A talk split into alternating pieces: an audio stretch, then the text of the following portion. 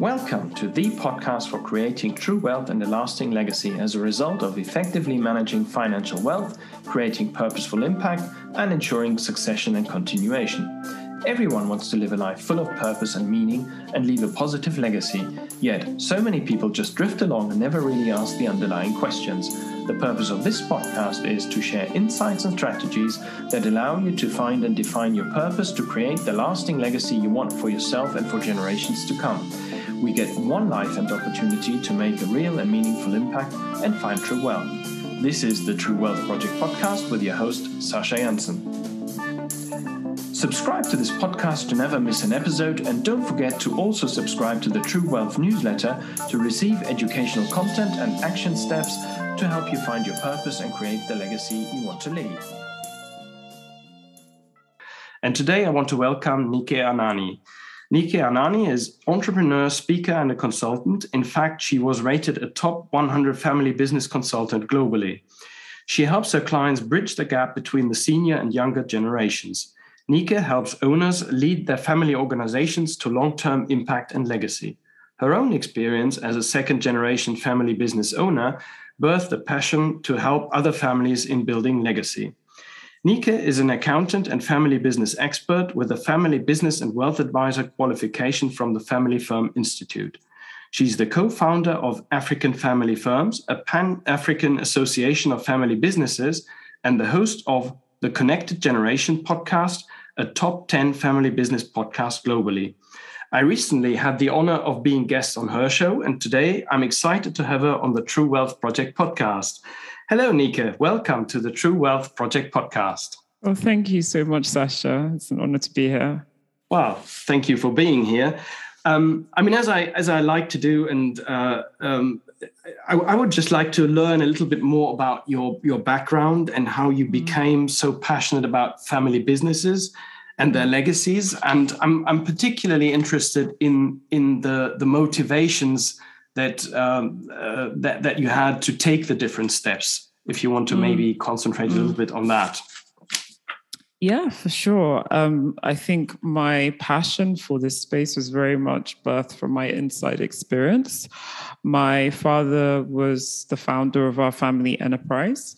So the year I was born, I was born in Lagos in Nigeria. My dad was a medical doctor. My mom was a young teacher. So, and they decided to set up a side hustle, as we call it, and started entrepreneurship, really to put food on the table. And um, within a few years, my dad stopped practicing medicine and became a full time entrepreneur. So I've grown up with business all around me, but not necessarily in me, if that makes sense. And at the age of nine, myself and my brothers and my mum, we moved to the UK for my education. And so I studied economics at university in London and started my career in professional services and accountancy. And whilst it was a really good exposure, a good fertile learning ground, great colleagues, I just really struggled to be inspired by the work that I was doing. Hmm. And I couldn't see myself there for more than the three years I was there. And I was itching for something, but couldn't tell you what that was. Mm-hmm. And so I decided to take some time off um, I just qualified as a chartered accountant, and I thought, okay, maybe I just need a change of environment for a few months to get inspired, get exposure away from the city of London into the real business world, so to speak. And perhaps it was an industry fit. So if I find the industry I'm passionate about, then I can go back to London and work in consulting for that industry. And so I went back to Lagos for what was supposed to be three months and never left. Well, I did leave, but I did leave, but just 10 years later. and ended up working um, with my father in our um, family enterprise, very hands on. Um, we have a construction business we have a real estate development company and we have an engineering consulting business. Mm-hmm. And um, also, my dad had been, like a lot of families, have been investing, but very informally. And so I founded the family office and I ran that for, for the 10 years. Mm-hmm. And so I guess my firsthand experience on the ground um, in the business, seeing just not only the impact it had on my family, right? It put food on our table, but it also had huge impact on so many other families, the employees in our ecosystem, the community, you know. Um, it just impressed upon me that it was really important that businesses like my families would be able to endure over time and over space. And it just felt like, well, it didn't feel, it definitely, there was just no support in trying to build that kind of a business on the ground in Nigeria. There was mm-hmm. no um, expertise. So there were no consultants, coaches that knew about family businesses. When you mention family businesses to professionals, they would always talk, start talking about SMEs. Um, and there was no community, there was no association, there was no learnings. And I plugged into a number of networks internationally, predominantly in the US. And then started thinking, well, if if I can't find the expertise locally, then perhaps I should just train up, and so that I can help my family navigate generational transition. Um, and started doing that with my family and then started working with other successes in the area in the areas of leadership consulting mm-hmm. areas of siblings teams formation and family office design and setup um, and also then realized that you know what it wasn't um, families didn't just need private work private advice they needed each other they needed to come into community with each other and collectively share their issues and collectively discover their solutions together. And myself and a friend of mine, Sisi Mutendi, we co founded a non-profit membership community for families across the continent and the diaspora called African Family Firms. And that's been my trajectory into this slam dunk into the space of family enterprise, family wealth. And I, I think families make a huge impact on society. Family businesses drive so much value um, from an entrepreneurial perspective, but also social change. And mm. um, in terms of um, you know philanthropy, I think families are so critical in our societies, and that's why I'm super passionate about about them. And and I suppose that's because that would have been my next question. But you said you you felt it was important for for the business to endure. Um, but I guess that those are the reasons, right? Because uh, the, the, family businesses have such an important role in their local communities, philanthropy, and and that sort of thing. Indeed, indeed, um, and I think just taking a step back and looking at the African context, right, which is very different from in the West. In yeah. Africa, unfortunately, we do have a lot of absolute and relative poverty, and so unemployment in Nigeria right now is thirty five percent. Um, and so having a master's degree or a PhD is no guarantee of financial security or getting a job. Mm-hmm. And in that context, when we think about it, um, quite often families that have built up these successful businesses, if only they could um, be equipped with the tools so that these businesses can endure over time um, we're adding um, we're adding significant economic value by way of job creation, tax, and what have you. So the opportunity cost of these businesses not enduring is is much starker than in the West because we don't have a welfare system. We, there's yeah. no social security. Yeah. Family businesses quite often are, are social safety nets. Yeah. Um, and so yeah, that's why I'm I'm particularly passionate about families, businesses enduring. And them enduring doesn't necessarily mean that they stay the same, that they stay stagnant. Um, mm. And quite often, that actually the irony is um, them being able to um, withstand the test of time usually means they have to adapt and transform to some degree, right? Um, adapt to the times or infuse more technology, looking to new opportunities. Sometimes it means letting go of certain um, businesses. Some mm. some opportunities just don't work out or are no longer viable yeah. um, or are not a good fit with the next generation. But I think it's just the the legacy of entrepreneurship. I think families should strive to to keep and pass on that baton. Yeah. yeah. Um, right. And I, I, guess that that leads us uh, kind of straight into your um, into your book um, because I, you know, your your book that you're right. I, I, don't know what stage it's at, but I know that you're writing on it. Is it finished yet or not? No, I don't no. know what stage it's at either.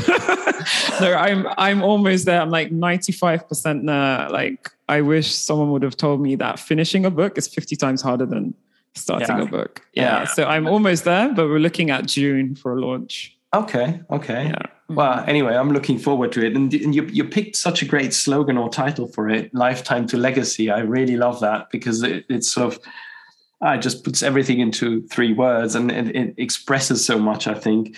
Um, but tell us about the, the book and how that fits into your um, your development and, and, and your passion for, for family business and, and how, how, how, how you can, how it takes that forward basically. Mm. I guess the premise of the book was I, like I said, there was a dearth of like expertise on the continent when it came to this um, arena, but a lot of the language that was coming across was very much focused on the technical elements. Like you would find wealth managers, you would yeah. find estate planners, you'd find tax planners, but I felt they were not speaking to the heart of the matter. Yeah. And that was really this legacy of entrepreneurship. How can you ensure that families firstly define it, nurture it, and pass it on to the next generation? How do we ensure that not just we don't just focus on who's going to be the leader of the business and protect the future of the business, but we're co-creating the f- business of the future um, how do we ensure that we create something that's cohesive and brings together the different generations in the family, the different genders in the family, so that they have a collective rallying point and are co creating this business of the future. That was really the premise behind the book. Um, and, you know, it's something I'm super passionate about. And part of what's been so difficult about writing this book is what do you put in and what do you leave out? Because there's such a wide, as you know, like there's just so much like one can delve into. But yeah. um, it's made me uh, very disciplined now um, in terms of really identifying what does the audience need right now not to you know put a water hose down their mouths but speaking specifically um, to the african market mm-hmm. the african audience given the political economic landscape given the composition of the families given where they're coming from and their their exposure and understanding of family enterprise like i said unfortunately, there's not been as much awareness in Africa as there's been in other jurisdictions. Mm-hmm. Given where they're at, what do they need to take that next step? What what's the yeah? What do they need to take that next step to start thinking about how can we create the business of the future? Yeah. Okay. Well, that's um, yeah. I, th- I think you're touching a point there that that it's I'm sure relevant to to the African audience, but also very much relevant to the to the more uh, Western or industrial industrialized nations audience. And that's that's the as you said, you know, the the, the established language uh, in the sector seems to be very very technical and often driven by by experts in particular fields. And of course, they focus on on their field, which is what they're there for. But I think they basically often omit this more um, soft skill approach or uh, the, the the the well that what you can't really measure or yeah. you know you can't measure the the efficiency of building a family culture and and and I find as as someone who is I mean I, I run a I call it a G1 family business. I mean the family business is essentially me at the moment, but I'm working hard to uh, build it in a way that it can be transitioned to the next generation.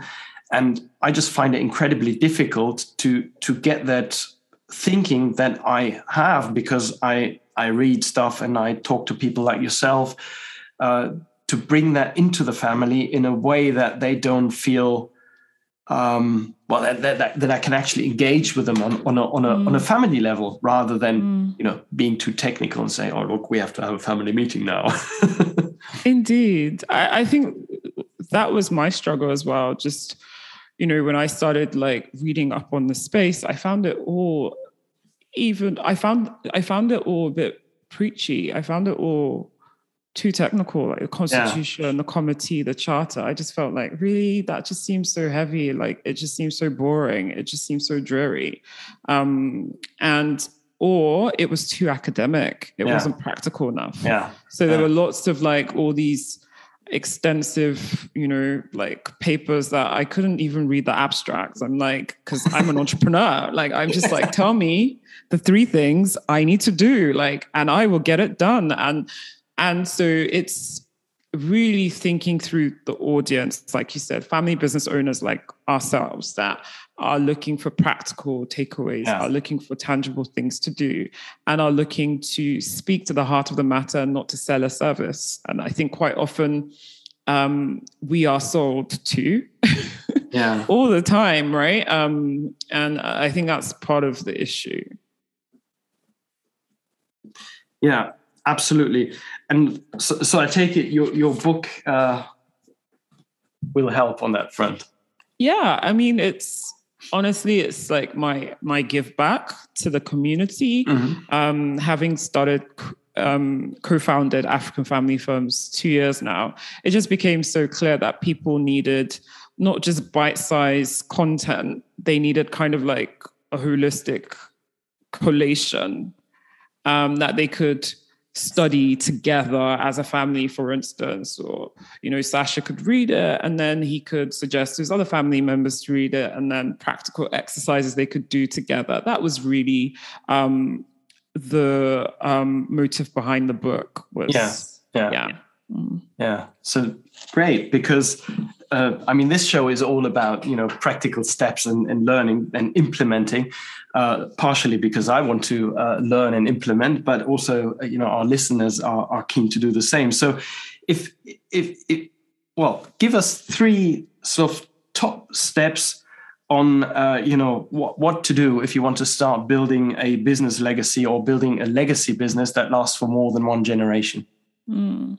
I think quite often as entrepreneurs, we're wired to focus on the business and not think through what it's for. And that's really for the family. Mm-hmm. And we're typically at the first gen stage is like you said, it's yourself, right? And then your family separate. But we want to start thinking about bringing the two together somewhat mm-hmm. um, to start having collective conversations. I mean, I, I know you've got some newborns, um, but for instance, um, looking back, my parents, um, we never really ex- explicitly had a conversation about the family business until when I was like, I'm bored in Deloitte. I want to come home for a few months. Mm. And so I knew I was shocked by the extent of the business, the operations.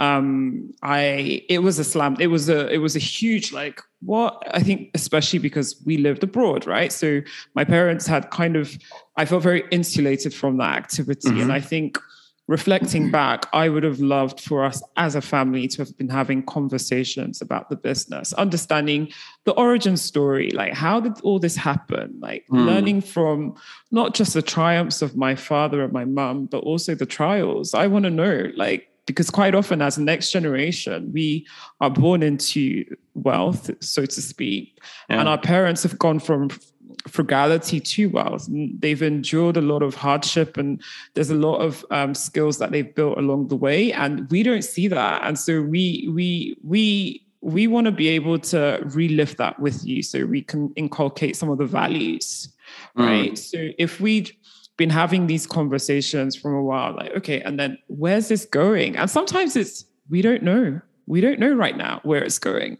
Mm. Um, and that's fine. I think, but it's just to break the ice and start to have the conversation about the business, its purpose, you know, the meaning of wealth, um, the inevitable, the, the, the death of the founder. And past that, what does that mean for the family? What legacy do we want to be living right now? And what legacy do we want to be leaving collectively mm. in the future? These are, I think, really important to start from um, an early age. And it's on that foundation of these conversations that we can then start thinking through succession planning and, you know, the roles of the next generation, the desires of the next generation, um, the strategic opportunities for the next generation to get involved, whether it's in the business or setting up a family office or a family foundation or or just being owners but i think focusing on those conversations is absolutely critical yeah yeah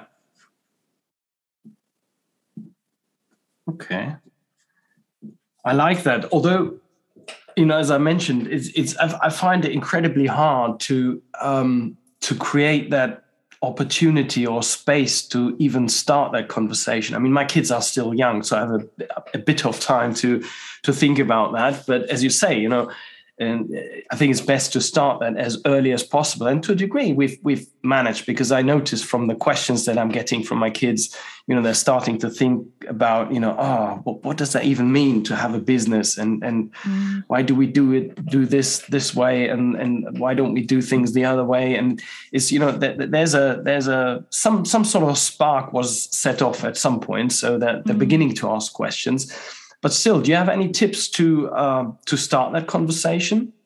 Yeah, I think you've hit the nail on the head that it's hard to start, and I think there's um, different levels of friction. There's time in your calendar. There's time, space in your mind. There's space in your heart. And I found that the most effective way is to um, away away from the daily hustle and the noise and our regular routines because those those things can clutter us mm. um, and make it difficult but um, being intentional about spending time family retreats, family vacations, mm. just bonding as a family, building that family bond, and then taking maybe half a day um, to have a conversation and start asking the heavier questions and having the heavy because these have these are heavy topics that you just yes. don't have on the fly. You just don't have after watching, you know, TV in the evening. Uh, right, we're going to have half an hour to have a facilitated conversation on the meaning of the wealth. Of the, everyone would just be like, "What? Like, Dad, I'm tired," or "I yeah. really don't care right now," or "What are you talking about?" Even you have to get to a place emotionally yeah. and mentally to be fully present, and our lives are quite busy. Um, so we have to pull away together and um, almost remind ourselves of what this is all for, you know, for family, um, bond, and then yeah, have those conversations. And sometimes those conversations may go very technical, right? It may go to we're dealing with a potential insolvency of one of the I don't know, one of the entities in the group, and what and we're talking through firefighting, so to speak. Or sometimes it can go very personal, right? And there's some conflict in the family. Um, there's some rivalry, right? There's something that's getting in the way of us forming that bond, um, such that we can collaborate together on the enterprise. Um, so it's it's being mindful and that's why it's emotional um, it's important to create that emotional space yeah um, to have that these conversations yeah yeah i seem to remember from from one of your other interview conversations that i listened to um, that you mentioned something like um, hang on how, how how how do how do siblings become business partners it was something along those lines do you remember mentioning that yeah, I talk about it in the book as well. I think it's um, from personal experience and also from folks that I've served. Mm-hmm. Is we're used to being siblings, but we're not used to being partners. Yeah, yeah. And it, it takes intentionality, practice, and training to be partners. And I think quite often what happens is we've never had that training being partners until the inevitable happens. Mm. And we, we've not created a working partnership right? We're just accidental partners. I can't remember who wrote. There was a some from Family Firm Institute. Someone wrote an art, article about accidental partners mm-hmm. um, and how usually part, these partnerships come about once the death of the founder happens, and that's a really stressful time for a family, yeah. right? You're grieving, you're trying to figure out like this business, like you might not know that much about the business and emotions are high, you're probably squabbling, and then, you know, you all have different working styles, different expectations, and and and it's it's not the best environment to bring out the best in the team or the individuals. Instead, yeah. we want to start practicing being siblings, siblings partnerships during the lifetime of the founder, and that could be um, through projects, right? It could be um, something completely unrelated to the family enterprise, mm. right? It could be philanthropic work. Yeah. It could be them co-investing. It could be fundraising. It could be um, setting up a committee for the family business and them working together. But I think it's important that they learn um, teamwork yeah. what their respective strengths are, what they're bringing to the table, um, how they work together, what their collective weaknesses are, what their collective strengths are, and what they need to do to enhance that collective collective weakness and strength. Um, get into that groove whilst the founder, the founder and spouse are still alive, so they can. They're there to kind of moderate, like when things get a bit dicey, because yeah. conflict is inevitable and they can steer and be like well this these are our values and this is our, our purpose and this is our mission and remind them right? Rather than well dad would have wanted this or mom would have wanted that or you know and it's all just speculation. Yeah yeah. Yeah quite right. So did, did you and your family go through all these steps? At, at what point in time was that? Because you mentioned you you wished you had done that earlier. I do. I think we we we started the siblings teams formation about five years ago. Mm, okay. So myself yeah. and my brothers um, we um, are members of the family council now but then it was we would co-invest together on relatively small deals. And, mm-hmm. um, and of course, the inevitable, sometimes there'll be conflict, right? Because we have different ways of working, or um, some family personal issues may get in the way, right? Um, but we learned, we also got a coach that guided us through this. Mm-hmm. And we we did personality tests to understand what are our individual strengths, mm-hmm. what drives each of us, what are our collective strengths, and what are what's our collective weakness? And i mean flash forward now i think that that's been invaluable because um, now we i chair the family council and we sit on the family council and we um, we take strategic decision making on the family office and the family business. But more importantly as next gens because quite often i'm you know i'm approached by next gens like my dad just won't let go. My mom won't let go. We can't what it's done is to in the eyes of my father we are serious partners. Yeah. Because yeah. we come with we, we call him like dad we'd like to have a meeting with you on this date.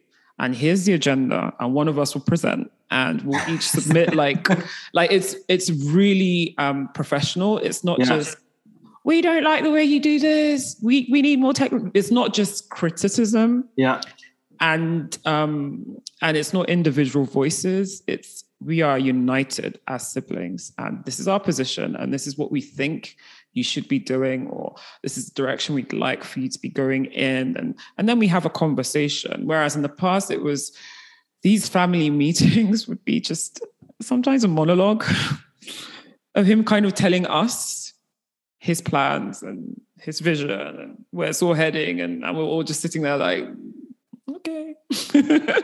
Whereas now the dynamic has changed. Yeah. Very and and very much. And now it's like, what do you guys think? Like he will send us emails with different things. What do you guys think of this? I won't do this unless we have um, consensus for this. What What do you think has made that shift possible? Honestly, I think it's the unity.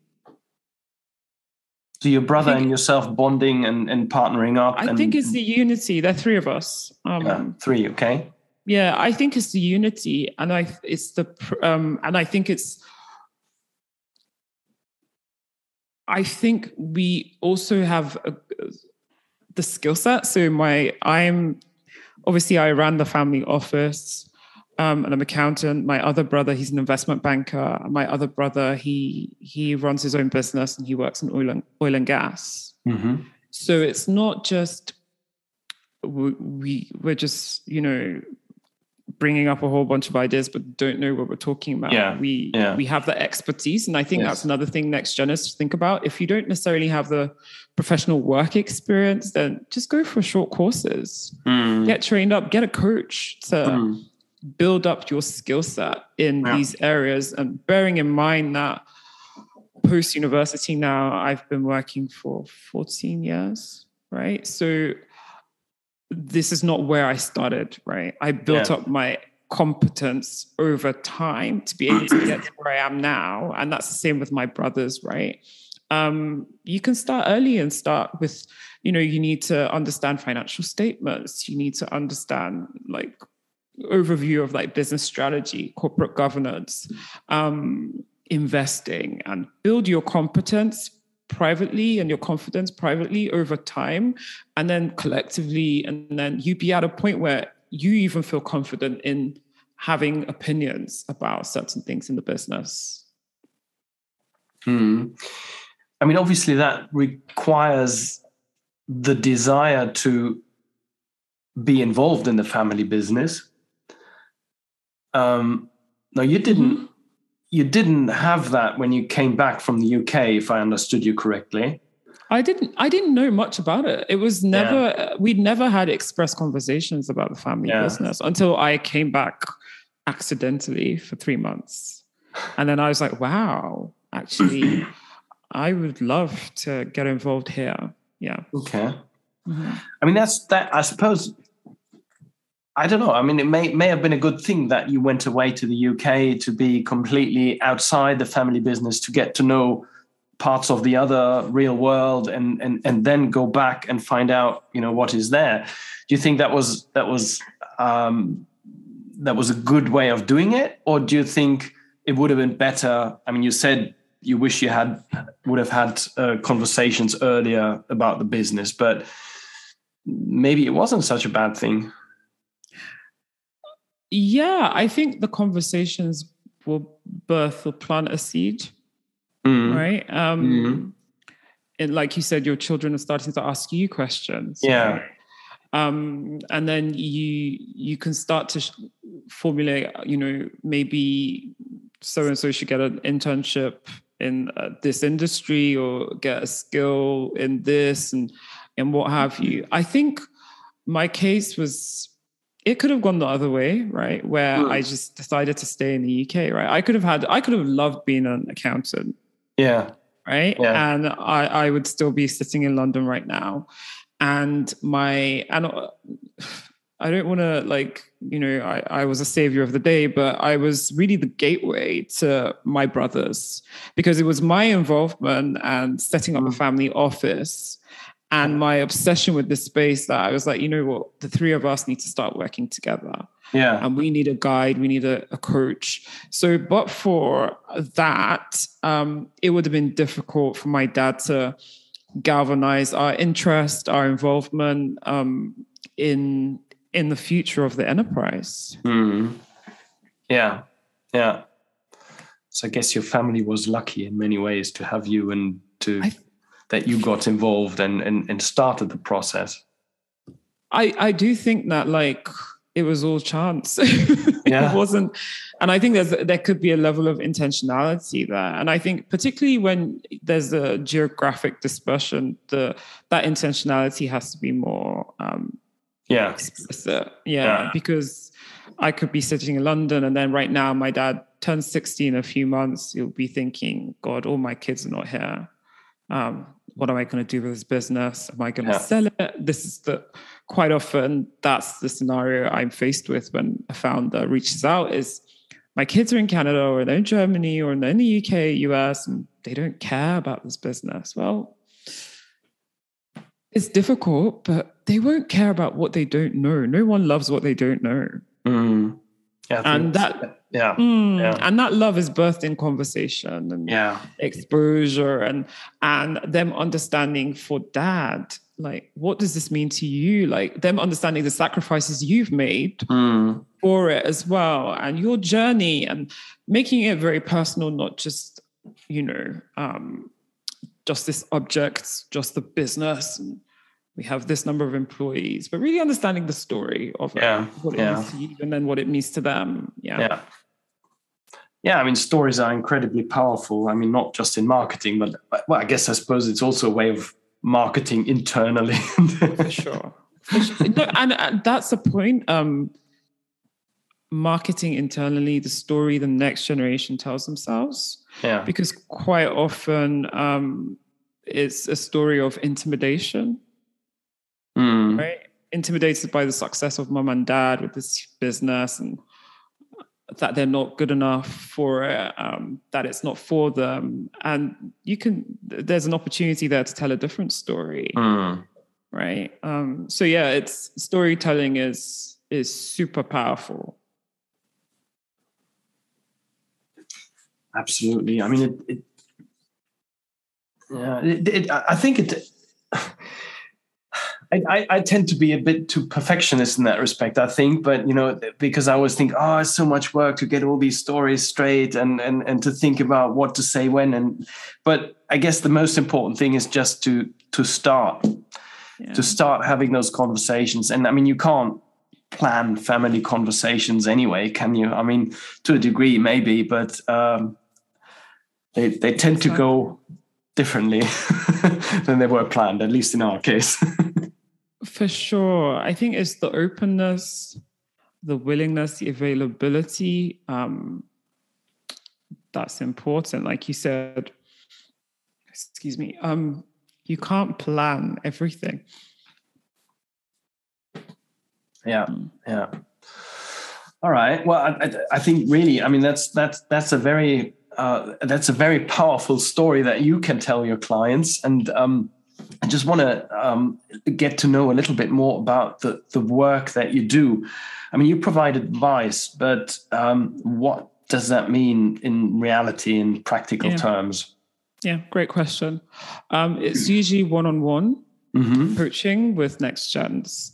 Mm-hmm. um, next gens that are in their family enterprises. Usually they're in the business and are on path to be um, successor CEO, but need some guidance and assistance with that Mhm. journey. mm-hmm. Um, customized development plans, um, execution support, um, understanding and discovering the unique leadership styles, how to influence stakeholders, the founder, their siblings along that journey, how to champion change and new initiatives um, in the business or outside of the business. That's usually the work that the bulk of my work is one on one. And then usually that evolves into the siblings partnership work as well. Yeah. Um, so then coming together with your siblings, how do you um, form a unified vision, unified mission, um, understand each other's collective strengths and weaknesses, and create a cadence um, for your working relationship. Um, and then I've done a couple of um, assisting either non-family staff or successors with okay, designing and setting up family offices, like single family offices. What does Yeah. that look like? Whether that be outsourced, insourced, offshore, onshore. Um, we're really thinking through from the spiritual side, like the purpose of it, as opposed to um, the tax planning and the choice of jurisdiction. I, ov- I oversee those um, streamlines with other advisors, but Yeah. I'm very much like the um, the you know the conductor of the orchestra. Yeah, yeah, yeah. I think that's that's a good good good analogy. And and would you say that that um, a large part of your work then is to to because as a as an offspring, um, I suppose you you you often start off in in a at least perceivedly a weak position because you have the, the the founder, often the patriarch, who you know has got a big ego or has got decades of business experience and and well we've always done it like this and you know all, all that sort of thing that that comes along with that.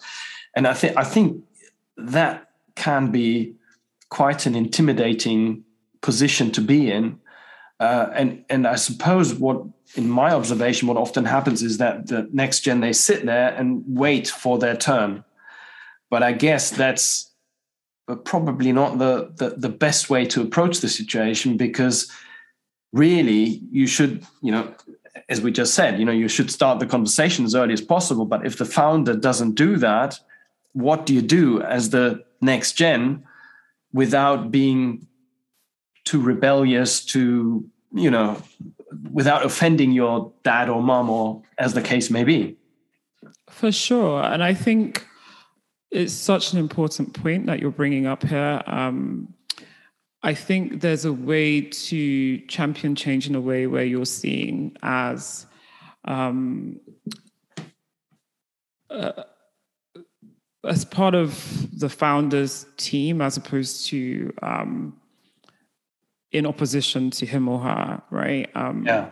So it, it's not about, I, I hear this, you know, and what I'm hearing, I hear this a lot, and it's really about people want the grapple for power and to be in that position yeah. of CEO. I don't really think that's what it's about. It's about being able to influence and persuade, whether yeah. you're in a position of um, authority or not. Um, and sometimes the most influential person is mom. Yeah, yeah. I learned that very early that, ooh, yeah, she is super influential. She doesn't yeah. go to the office, she doesn't know anything, but she has his ears and I can, you know, pull some strings if I get her on my side. Yeah. See what I mean? Um, I think it's about learning the art of influence and persuasion and learning yeah. how to communicate your ideas yeah. in a way that would would resonate with said founder, not just waiting and twiddling your thumbs until that day when you have the power. Because guess what? Um, you're wasting time. Um, you could be preparing, and leadership takes practice. Leadership, you want to start practicing your leadership yesterday. Yeah. So practice collective leadership with your siblings and with the founder, etc and learning how to submit your ideas in a way that would be heard by him or her. Um, and it, it, quite often, folks see like the founder as like, I need to grab, grab power from him or her. But actually, I actually think like non-family staff dynamic as well is a very important one to navigate as a next gen. Mm, yes, because if you think about it, the inevitable happens, and you are in position of power and then suddenly all these people that were like, who are you? Like you, we, it was, it was, you know, so and so that we knew and we respected. You're only here because of your last name. How do you get trust yeah. of such stakeholders? So learning the skill of influence and persuasion is super important, whether you are in the place of authority or not. Yeah. Yeah. And it's it's really learning each of the stakeholders, their different perspectives, their priorities, and their preferences, and um, understanding them like from an emotional perspective and understanding how whatever change you are trying to champion aligns with their their desires and speaking in a way that would resonate with them. Yeah. Yeah. It's um i i guess that also um plays into because I mean typically when when you have a when you have a G1 family business where you have um, mom or dad as the founder and um, and you have that that that ongoing process of of transitioning that mm. also brings along um, a big change to the business itself and to the to the culture of the business because yep. that shift from the from the one person rule to if there are siblings to a number of um, of of people um, i mean that that that must be something that that the business has to digest as well not just the family yeah the employees the stakeholders yeah. the suppliers the yeah. community for sure i think and that's why i find that in the in the industry there tends to be this kind of what does a patriarch want? What his vision and his values and his purpose etc and like how can the next generation imbibe that? I i struggle with that because it's i see all that as quite dynamic. It's very dependent on the part the people there right? It's the siblings have to see themselves in the cult in the culture and the cult and otherwise they won't be interested yeah. right? Yeah. and but it's also being sensitive with that evolution of the culture of the implications of that on the business environment and being in, be, be, being mindful of the fact that we need to create a culture that attracts and motivates the best because yeah. ultimately what we're talking about is talent talent within the family and talent within the business? How Yeah. do we keep and attract the best? How do we draw out from the best their best ideas? Yeah. I want them to have emotional ownership in what we're all building together. Okay. Well, it, it, it- to me that sounds like, um, well, quite a unique perspective on on that transition process, and I think it's also probably because you you tend to have next gens as your clients rather than the patriarch or the matriarch, because that's then you know, it turns the perspective on its head, and I think that's very helpful because really, while the, the the senior generation has the the legal power to effect that change really it's the next generation who need to embrace it and and take it on take on the responsibility and then do something with that and evolve the business. For So- sure. they are the future rather than you know um, so i think that's that's quite um, quite a, a powerful perspective um, now given your your african background and your your activities with uh, african family firms how do you think that is i mean apart from the fact that that there may not be as much infrastructure for that whole family business thinking and, and transitioning, etc. But how do you think Africa is different um, from from other more industrialized nations? Um, in so many ways, from the business environment is a lot more dynamic. Mm. Um, political environment is a lot more dynamic, which necessitates upon business owners to be very resilient. Resiliency is, uh, yeah, it's a necessity. I mean, COVID 19 was bad, is bad, but for a lot of African business owners, they go through all sorts of disruptions on a daily. Mm. Um, for instance, Nigeria, the currency has lost. When I moved back 10 years ago, the dollar was, um, or the pound was 250, one pound was 250 naira. Today it's sitting about 900.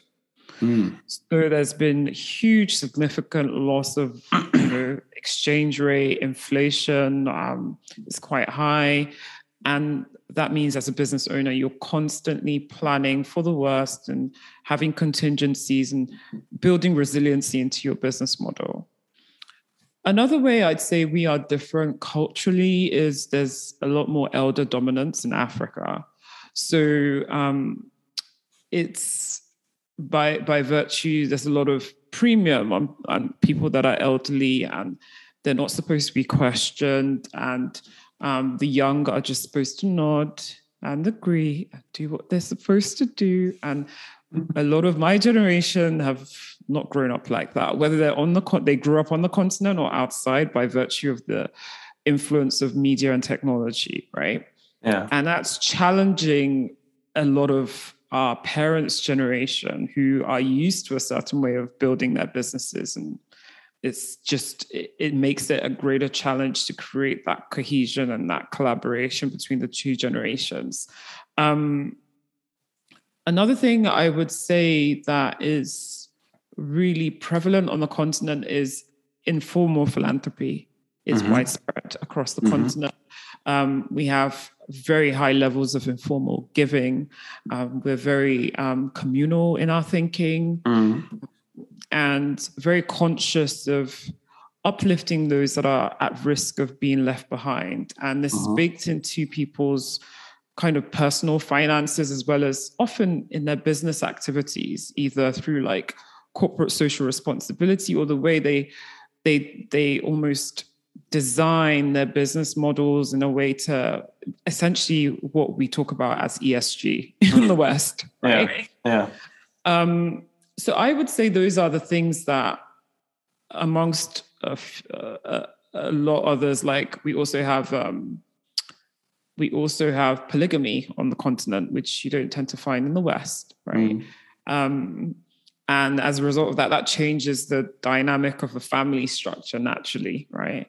Um, and creates additional complications in a succession process or estate planning process. But um, which really just calls for the need to have those conversations all the more, mm. um, to have greater levels of clarity because there's just more moving parts involved in this. Um, yeah, what else would I say? Also, like from a business perspective, the opportunities are immense.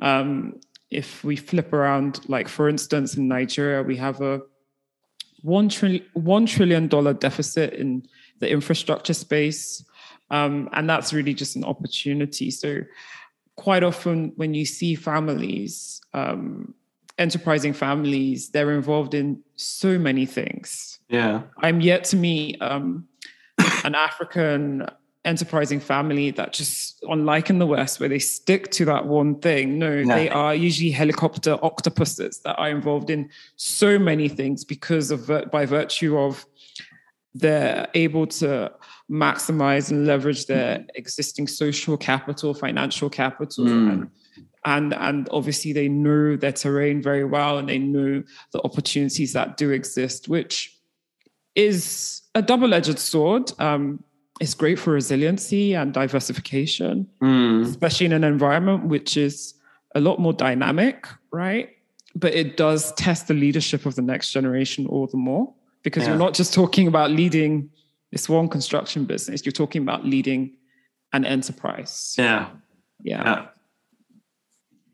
That's an interesting aspect. Yeah. I think I think for the next generation, it's a bit more exciting because there's just more breadth for them. Yeah. And so they can, I've seen, for instance, clients, you know, just say, I'm interested in media and I want to work in yeah. a media company, or I'm interested, my brother's interested in the construction and he works in that. So, you know, it's not just a case of, well, I don't really like this manufacturing plant and I'd rather go get my nine to five. They've got more options available yeah. to them. Yeah. Yeah. Yeah. Yeah. Hmm, interesting. In I, I, mean, Africa to me as a as a layman, um, um, it's how can I put it? It's it's it's a fascinating continent. I mean, I I don't I can I cannot really claim I know a lot about it, but um, I know it's a very young continent in terms of it its is. population. It is, and obviously, just because of the of the um, of the resources the continent has, and and in, in terms of human capital, but also in terms of natural resources, um, but also in terms of the, the the poverty levels that you have, there must be huge opportunities to do business there. But as a as a non-African entrepreneur, you know, I would really struggle. Um, and and I've had questions about it. You know, mm. would you invest in Africa? I said, well, I probably would, but I don't really know how to go about Where it because it, yeah. it, it's so inaccessible for me. I, I just don't understand it because, as you say, you know, it's it, it's so much more informal than than in the West. Mm. Do you think it would be viable for a for a family business to invest in Africa in a way that they don't get their fingers burnt and and and for sure. I'm asked this question a lot um, and we're seeing a lot more formalization on the investment side. So we're seeing a lot more like investment syndicates and mm. um, funds that are coming together. I think that's a great starting point because you can leverage and build firstly community with other investors and and also ecosystem players that really understand the terrain and learn from them, mm-hmm. um, knowing that they've got a certain level of governance and rigor in the way they mm-hmm. stress test their potential deal flow. Um, I think that would be the best way to, to start off. Um, for instance, there's a syndicate called Future Africa, and they invest in tech startups across the continent. Mm-hmm. And the minimum to invest is is just two thousand five hundred dollars per deal. Mm-hmm. Um, so they will they will send you deal flow like up to forty deals a year. Mm-hmm. And you choose, for instance, I'm not interested in, in, investing in Sasha Limited. I want to invest in Nikkei and Anani Limited. You can invest on a deal by deal basis, and okay. you can go as high as you want, or you can go as you know up to that minimum of two five. Yeah. Yeah. And you, and through that, you can also request to build a relationship with the founders and get to know them. And Ah, if, yeah. for instance, you've got an expertise in an area that they need, like for instance, your real estate, let's say it's a prop tech company, Yeah. um, you can build relationships with them, get to understand that better, and and through that, as is in all jurisdictions, relationships is really Yeah. the key, Yeah. isn't it? Right. Um, so I would recommend going through like co-investing, syndicates, through funds um, as a starting point. And before you know it, um, if you spend four to five years doing this, you'll probably know most of the key Yeah. Yeah. key ecosystem players across the continent. And again, it's also you have to choose like what's your area. Are you interested in a specific sector or a specific region? Dynamics are a bit different, like Southern Africa, Eastern Africa, Western Africa, and Northern Africa. Um, and but they are there are active angel investing venture groups and Mhm. also private equity groups, depending on the quantum and scale you want to do. Yeah. Um, yeah. Yeah, I suppose you're right. I mean, at the end of the day, it comes down to the relationships that you have, and you need to build them somehow um, without without getting your fingers burned, burned first. And then once you have that infrastructure in place, then it becomes a lot easier. Yeah, yeah, yeah. Great. I'm conscious about time. We've been chatting for nearly an hour.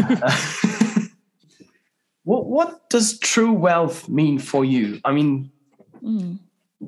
when you hear the term, what does that tell you? I think agency when I think of wealth. Um, honestly, I think the opportunity not to worry about one's basic needs, right? Um, the toil of housing, eating, schooling, and healthcare, um, knowing that all that is sorted. So one has agency to pursue um, what they want to do and to make that difference that they want to be in the world. That for me is is wealth, and I guess it's for me it's more holistic than financial. It's also social. Yeah. It's spiritual. Um, obviously, financial is in there, um, but that's what wealth means to me: is possibility and agency. hmm So, in a way, freedom, Freedom, yeah, for sure. freedom of choice, think- I guess. Yeah, because I, I've seen the opposite of that in Africa, where, like I said, unemployment's very high and people with well well great intentions go to university and work hard and they don't have any freedom. hmm They're reliant on someone else for their next meal or to get their school fees for their kids paid or Mhm. if there's and you know they've got a healthcare bill to pay and i just think it's just so heartbreaking because uh, we we all have something in us that i i believe we all have something in us that we were called to bring out into this world and Yeah. um, make a positive impact. And to a certain extent, uh, this might seem a bit controversial.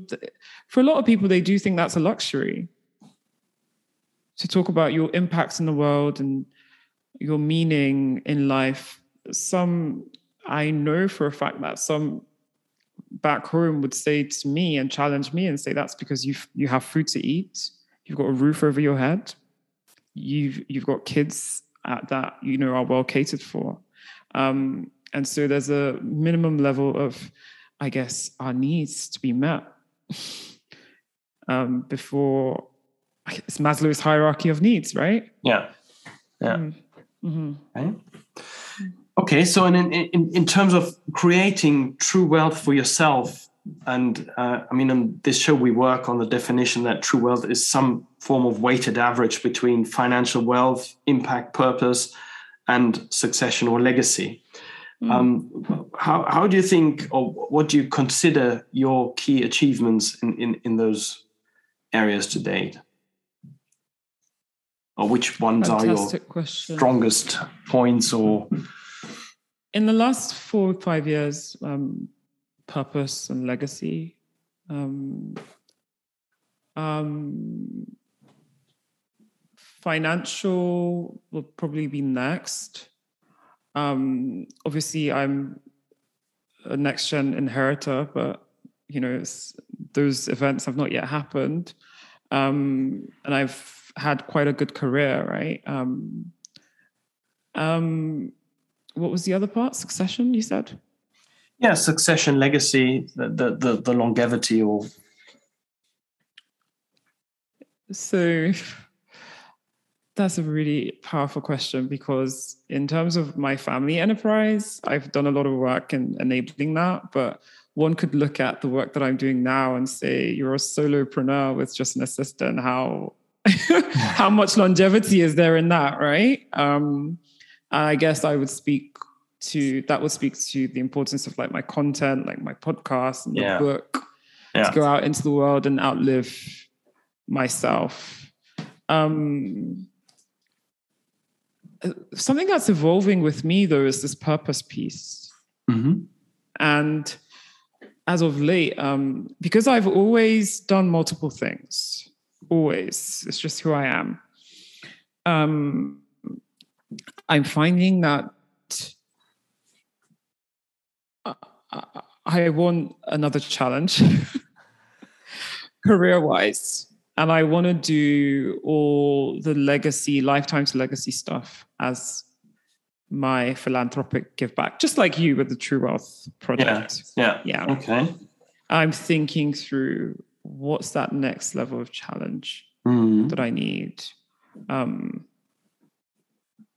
yeah, so I see my purpose, and it's really interesting you ask this question because of late there's been a transition grief. Mhm.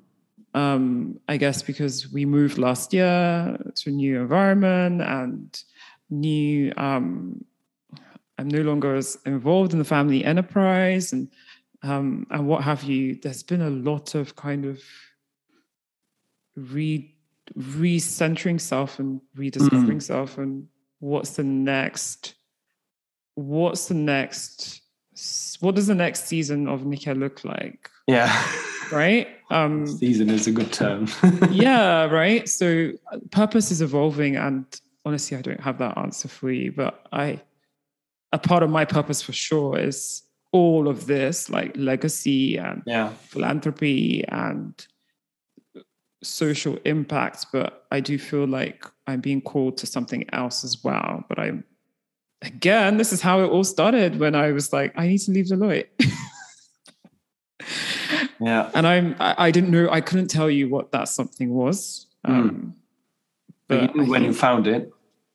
yeah i knew when i found it. And it's just that it's scary. It's scary going on that journey. Um, but i think it's staying true to that um, being open um, to discovering what that is and staying curious with that yeah Yeah. Right. so that for me is the missing piece right now i would say Yeah. Yeah. Okay. So in, in, in terms of your your uh, family business, family office season, Mhm. um, what, what what's what have been the the biggest challenges um, on that way?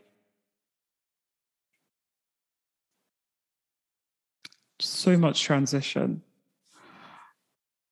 International transition transition from corporate london to family enterprise lagos. Um, i got married i became a mom um, i i think self-teaching as well. That was a that was you know not having a 12 step plan not Yeah. having a guide and Yeah. having to figure stuff out by doing Yeah. was a challenge but it's interesting i was talking to someone and she was like you pioneered your family office i was like it's interesting i wouldn't have used that language um, because i felt a comfort and like a blanket from my dad being Mm. there Mm. so i felt a covering so to speak um, and there was always someone i could turn to um, to ask for guidance they may not necessarily have been family office experts or family business experts but they would have something to say that would be invaluable and be helpful Yeah. on the journey, whether they Yeah. were P- private equity experts or construction experts or right. Um, yeah, I think I think I would say that those were the challenges of the transition and Mm. Not having a framework to follow. Yeah, yeah. Okay. And and and what in particular are things that you wish you you had known earlier? I mean, I- on, on that self-teaching I wish journey. I knew. I didn't know anything about life coaches and like coaches in general. Mm, I wish the day I said, I called my dad and said, I'm bored here. I wish I got a coach. Mm. Or the day I landed in Lagos and decided to start working in the family business, I got a guide yeah, for sure. That would have helped my journey. Like, just to know that there is help available somewhere. yeah, I think Yeah. part of the issue is firstly validating your issue. Yeah, right sometimes you feel i think we all go through this where you think what you're going through you're the only one going through it and no one else can understand and yeah, you've got this heavy cross to bear and it's so crippling and it's so depressing.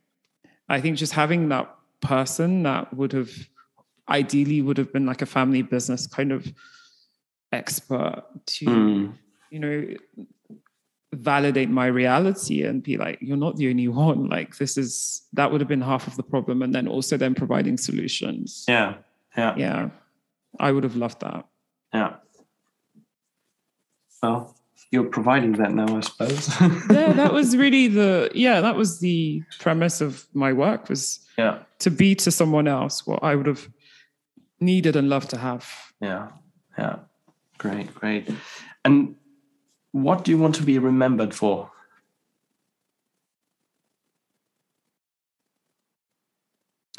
Um, service, community, um, imparting knowledge, I guess, so like legacy, um, generosity, impact. Mhm.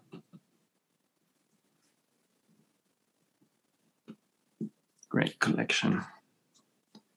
Okay, and, and and and would you say that? I mean, obviously, we're we're all not finished with what we're meant to do on this planet, but you know, is is is there in in what way is there room for improvement? Where do you still want to go, without knowing the exact path you want to take?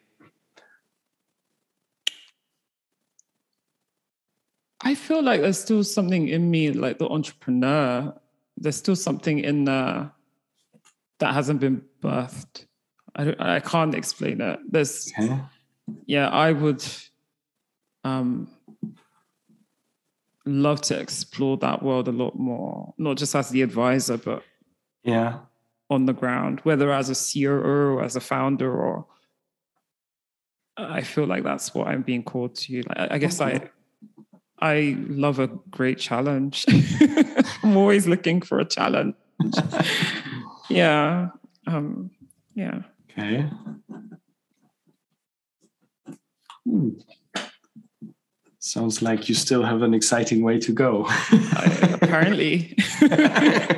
apparently. okay, at this point in time, is is there? I mean, you know, be, being on the True Wealth Project podcast, I always like to offer the opportunity to ask for help. I mean, is there anything in particular that you may need support with? That that something, some knowledge, some piece of knowledge that you're lacking, or some expert that you want to talk to? Uh, I mean, this is the opportunity to call out to our listeners and, and, and find out if there might be someone amongst them.